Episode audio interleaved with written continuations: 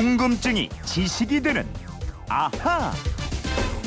이 세상의 모든 궁금증이 풀릴 때까지 궁금증이 지식이 되는 아하입니다. 휴대폰 뒷번호 5822님이 부산 유엔 기념 공연에 어, 공원에 다녀왔습니다. 조금 있으면 유엔의 날도 다가오는데 유엔이라는 기구와 유엔에 속한 산하 기구가 궁금합니다. 그리고 반기문 유엔 사무총장은 연봉이 얼마나 되는지 이것도 알려주세요. 이러셨어요. 궁금증 해결사 김초롱 아나운서와 알아보겠습니다. 어서 오세요. 네, 안녕하세요. 김초롱 씨는 유엔 이러면 먼저 뭐가 떠올라요? 유엔하면 이거죠. 눈이 부시게 아, 이 사람 좀. 아름다워가 아, 오늘 제대로 이거 풀어줄 수 있을지 모르겠네요. 아유, 잘 네? 준비해 왔습니다. 오늘이 믿어보세요. 국제 연합일 유엔의 예. 날이잖아요. 과거에는 공휴일이었던 것 같은데 이 국제 연합일은 어떻게 만들어진 거예요? 예. 예, 국제 연합일 유엔의 날 6.25 전쟁이 한창이던 1950년에 법정 공휴일로 지정이 됐습니다. 그래서 쭉 휴일로 기념을 했는데요. 1976년에 북한이 국제 연합 산하 기구에 가입했어요. 네. 이에 대한 항의로 정부가 공휴일에서 제외했고요. 아, 이래서 아쉽게도. 이때부터 쉬지 않는 법정 기념일로 지정이 아, 됐습니다. 이게 그런 이유였군요. 네. 유엔이라 그러면 6.25 때 참전한 유엔군이 떠오르는 분들 많으실 거예요. 네, 그렇죠. 그 유엔이 창설된 게 1945년 10월 24일, 꼭 71년 전입니다.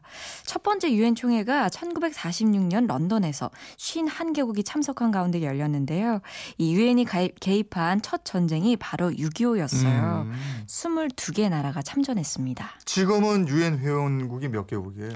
현재 193개국이니까 거의 4배로 늘었죠. 네. 우리나라는 가입이 매우 늦었습니다. 북한과 함께 1991년 9월 18일 46차 총회에서 동시 가입이 승인됐습니다. 어, 그러니까 가입을 안 하려고 그랬던 게 아니고 못했던 거죠. 네, 그렇습니다. 우리 정부는 제3차 유엔 총회가 우리나라를 유일한 합법 정부로 승인한 직후인 1949년 1월에 유엔 가입 신청서를 제출했습니다. 하지만 옛 소련이 계속 거부권을 행사해서 무산됐고요.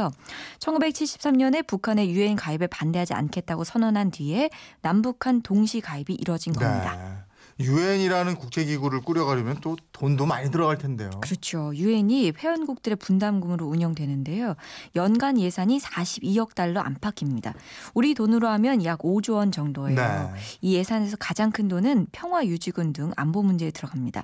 분담금 가장 많이 내는 나라 미국이고요. 음. 이어서 일본, 독일, 프랑스, 영국, 중국 등의 순서고 우리나라는 러시아, 호주에 이어서 13번째로 많이 냅니다. 네. 질문하신 청취자가 반기문 사무총장의 연봉이 궁금하다 네. 이러셨어요. 유엔 사무총장의 공식 연봉은 22만 7,254달러입니다. 우리 돈으로 약 2억 5천만 원 수준이에요. 네. 그런데 여기에다가 판공비, 전용기, 경호비 등등 들어가고요. 또 이런 거 다 포함하면 1년에 15억 원 이상이 사무총장에게 들어가는 것으로 알려져 아, 있습니다. 그렇군요. 많죠. 네. 그리고 1년에 1달러를 내면 뉴욕 맨하튼에 있는 4층 공간이 주어지고 해외 여행 을 할 때마다 국가 원수에 준하는 VIP 대우를 받습니다. 아, 그러네요. 반기문 총장은 유엔 조직에서 사무국을 총괄하는 역할을 맡고 있는 거고. 예, 유엔은 굉장히 방대한 조직인데요. 유엔의 주요 기관을 보면 유엔 사무국이 있고요. 모든 회원국이 참여하는 유엔 총회, 그리고 안전보장 이사회, 유엔 경제사회 이사회, 국제사법재판소, 신탁통치 이사회 이렇게 여섯 개 기관으로 나뉩니다.